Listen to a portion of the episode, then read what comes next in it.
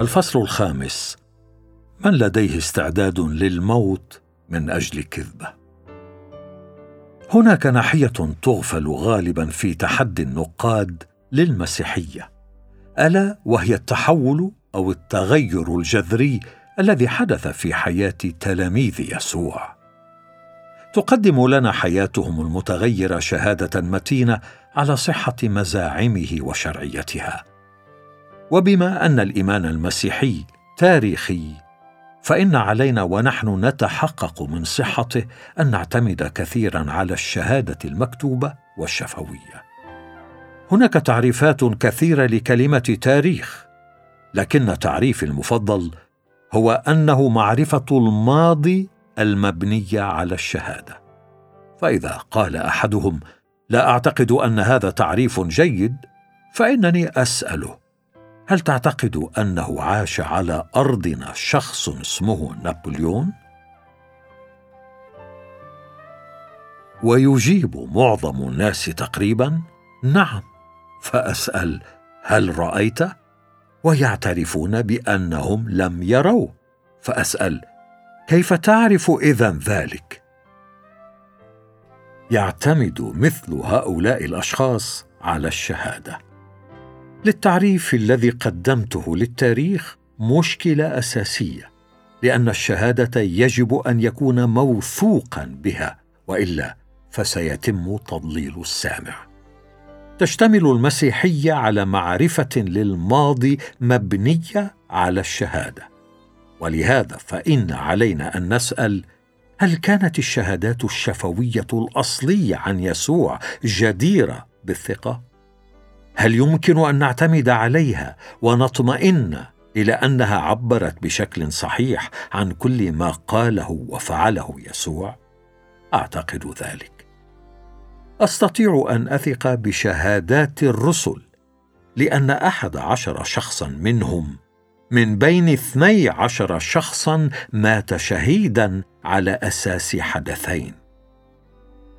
قيامة المسيح وإيمانهم به كابن الله. تعرضوا للتعذيب والجلد وواجهوا الموت بأحد أقسى الأساليب المعروفة.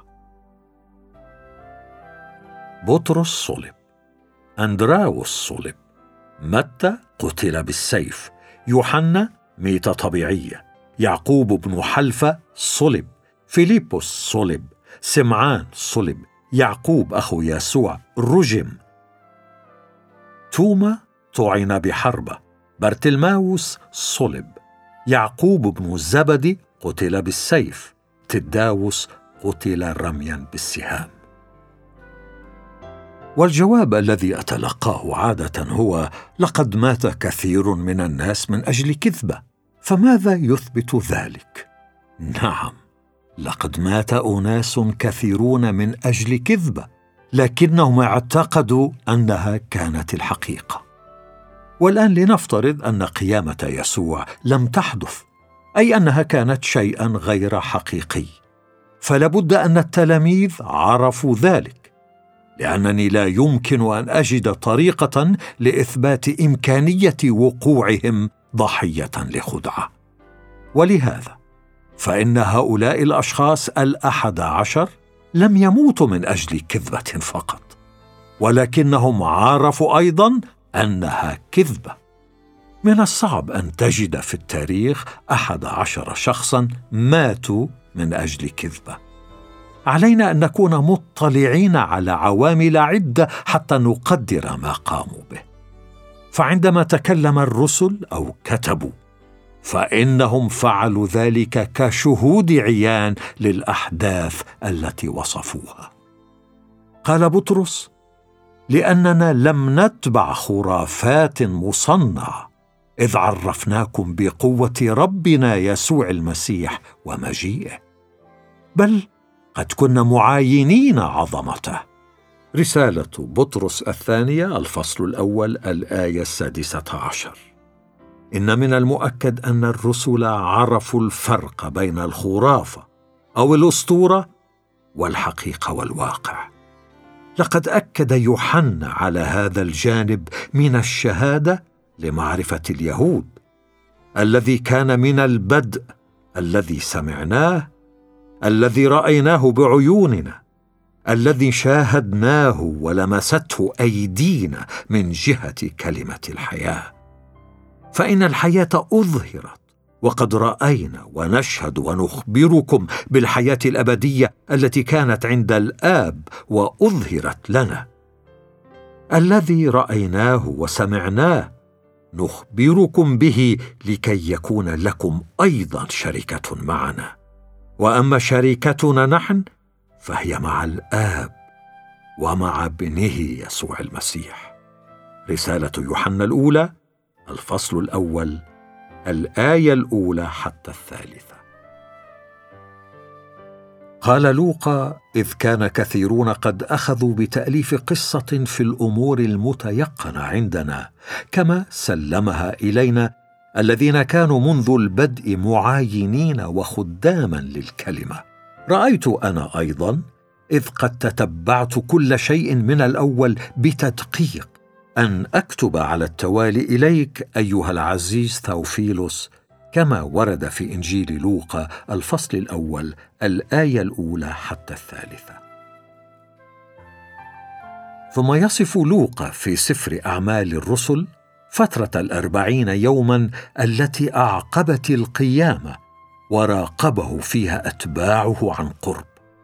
الكلام الأول أنشأته عن جميع ما ابتدأ يسوع يفعله ويعلم به إلى اليوم الذي ارتفع فيه بعدما أوصى بالروح القدس الرسل الذين اختارهم الذين أراهم أيضا نفسه حيا ببراهين كثيرة بعدما تألم وهو يظهر لهم أربعين يوما ويتكلم عن الأمور المختصة بملكوت الله. أعمال الرسل الفصل الأول الآية الأولى حتى الثالثة. وبدأ يوحنا الجزء الأخير من إنجيله بقوله وآيات أخرى كثيرة صنع يسوع قدام تلاميذه. لم تكتب في هذا الكتاب. إنجيل يوحنا الفصل العشرون الآية الثلاثون. كان المضمون الرئيسي لشهادة الشهود العيان هو قيامة يسوع. ولقد كان الرسل شهودا لحياته المقامة. إنجيل لوقا الفصل الرابع والعشرون الآية الثامنة والأربعون. إنجيل يوحنا الفصل الخامس عشر الآية السابعة والعشرون. أعمال الرسل الفصل الثاني الآية الرابعة والعشرون الثانية والثلاثون الفصل الثالث الآية الخامسة عشر الفصل العاشر الآية التاسعة والثلاثون الفصل السادس والعشرون الآية السادسة عشر الفصل العاشر الآية الإحدى وأربعون الفصل الرابع الآية الثالثة والثلاثون الفصل الأول الآية الثامنة الفصل الثالث عشر الآية إحدى وثلاثون الفصل الخامس الآية الثانية والثلاثون الفصل الخامس عشر الآية الثانية والعشرون الفصل الثالث والعشرون الآية إحدى عشرة الرسالة الأولى إلى أهالي كورنثوس الفصل الخامس عشر الآية الرابعة حتى التاسعة ثم الآية الخامسة عشر. رسالة يوحنا الأولى الفصل الأول الآية الثانية. ثم إنه كان على الرسل أنفسهم أن يكونوا مقتنعين بأن يسوع قام من بين الأموات. لم يؤمنوا بذلك في البداية ولهذا فقد هربوا واختبأوا إنجيل مرقس الفصل الرابع عشر الآية الخمسون. لم يترددوا في التعبير عن شكوكهم ولم يصدقوا إلا بعد توفر دليل كاف مقنع. فهنالك توما الذي قال إنه لن يؤمن بأن المسيح قام من بين الأموات ما لم يضع إصبعه في أثر المسامير. ولقد مات توما فيما بعد شهيدا من أجل المسيح. فهل كان مخدوعا؟ لقد راهن بحياته على أنه لم يكن كذلك. وهنالك أيضا بطرس الذي أنكر المسيح ثلاث مرات أثناء محاكمته إلى أن تركه أخيرا. لكن شيئا حصل لهذا الجبان. فبعد فترة وجيزه من صلب المسيح ودفنه ظهر بطرس في أورشليم وهو يعظ بشجاعة معرضا نفسه لخطر الموت بأن المسيح قام وانتهى الأمر به إلى أن يصلب هو نفسه مقلوبا. هل كان مخدوعا؟ ماذا حدث له؟ ما الذي غيره بمثل هذه الصورة الدرامية المثيرة وحوله إلى اسد شجاع يشهد ليسوع. ما الذي كان مستعدا أن يموت من أجله؟ لا يوجد تفسير مرض لي سوى الرسالة الأولى إلى أهل كورنثوس الفصل الخامس عشر الآية الخامسة وأنه ظهر لصفا أي بطرس. إنجيل يوحنا الفصل الأول الآية الثانية والأربعون. نجد في يعقوب أخ يسوع مثالا ممتازا لإنسان اقتنع بالمسيح بالرغم من عدم إيمانه به من البداية. إنجيل متى؟ الفصل الثالث عشر الآية الخامسة والخمسين. وإنجيل مرقس الفصل السادس الآية الثالثة. ومع أنه لم يكن من بين الاثني عشر الأصليين. إنجيل متى؟ الفصل العاشر الآية الثانية حتى الرابعة. فقد اعترف به لاحقا كرسول مثل بولس وبرنابا وهذا ورد في رسالة بولس إلى أهل غلاطيا الفصل الأول الآية التاسعة عشر. وفي أعمال الرسل الفصل الرابع عشر الآية الرابعة عشر. عندما كان يسوع على قيد الحياة لم يؤمن يعقوب به على أنه ابن الله. إنجيل يوحنا الفصل السابع الآية الخامسة. فقد كان وإخوته الآخرون وأخواته يسخرون منه. فكأن لسان حالهم يقول هل تريد من الناس أن يؤمنوا بك؟ اذهب إلى أورشليم لتصنع معجزاتك هناك. لابد أن يعقوب كان يحس بالخزي والعار والحرج وأخوه يسوع يتجول بين الناس والمدن ويجلب العار على اسم العائلة بادعاءاته الغريبة. أنا هو الطريق والحق والحياة. ليس أحد يأتي إلى الآب إلا بي. إنجيل يوحنا الفصل الرابع عشر الآية السادسة. أنا الكرم وأنتم الأغصان.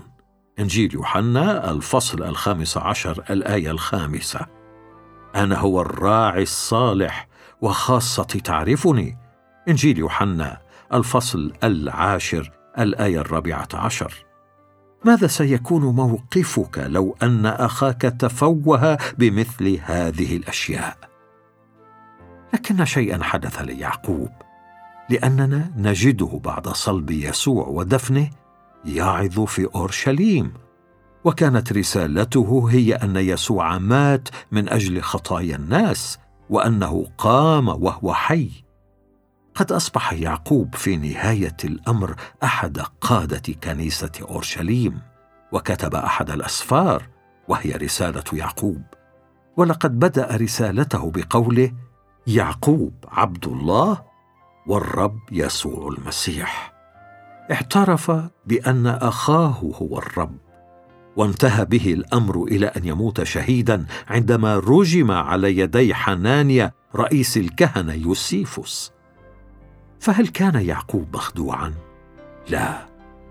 وان التفسير الوحيد المعقول موجود في الرسالة الأولى إلى أهل كورنثوس الفصل الخامس عشر الآية السابعة. وبعد ذلك ظهر ليعقوب.